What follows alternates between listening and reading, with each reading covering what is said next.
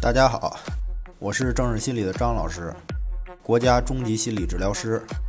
我在一些群里、网络上遇到一些网友反映森田疗法心理方法没有效果。我想说一点是，可能真的没有效果。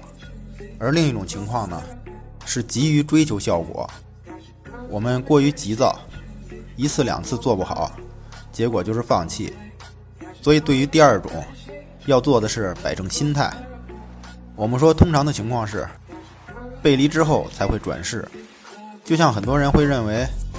过了冬至天气就会转暖，而事实上要立春以后，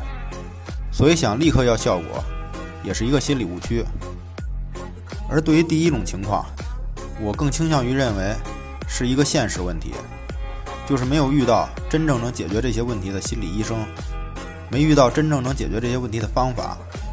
我想说，很多人都走了很多弯路，郑老师也说过，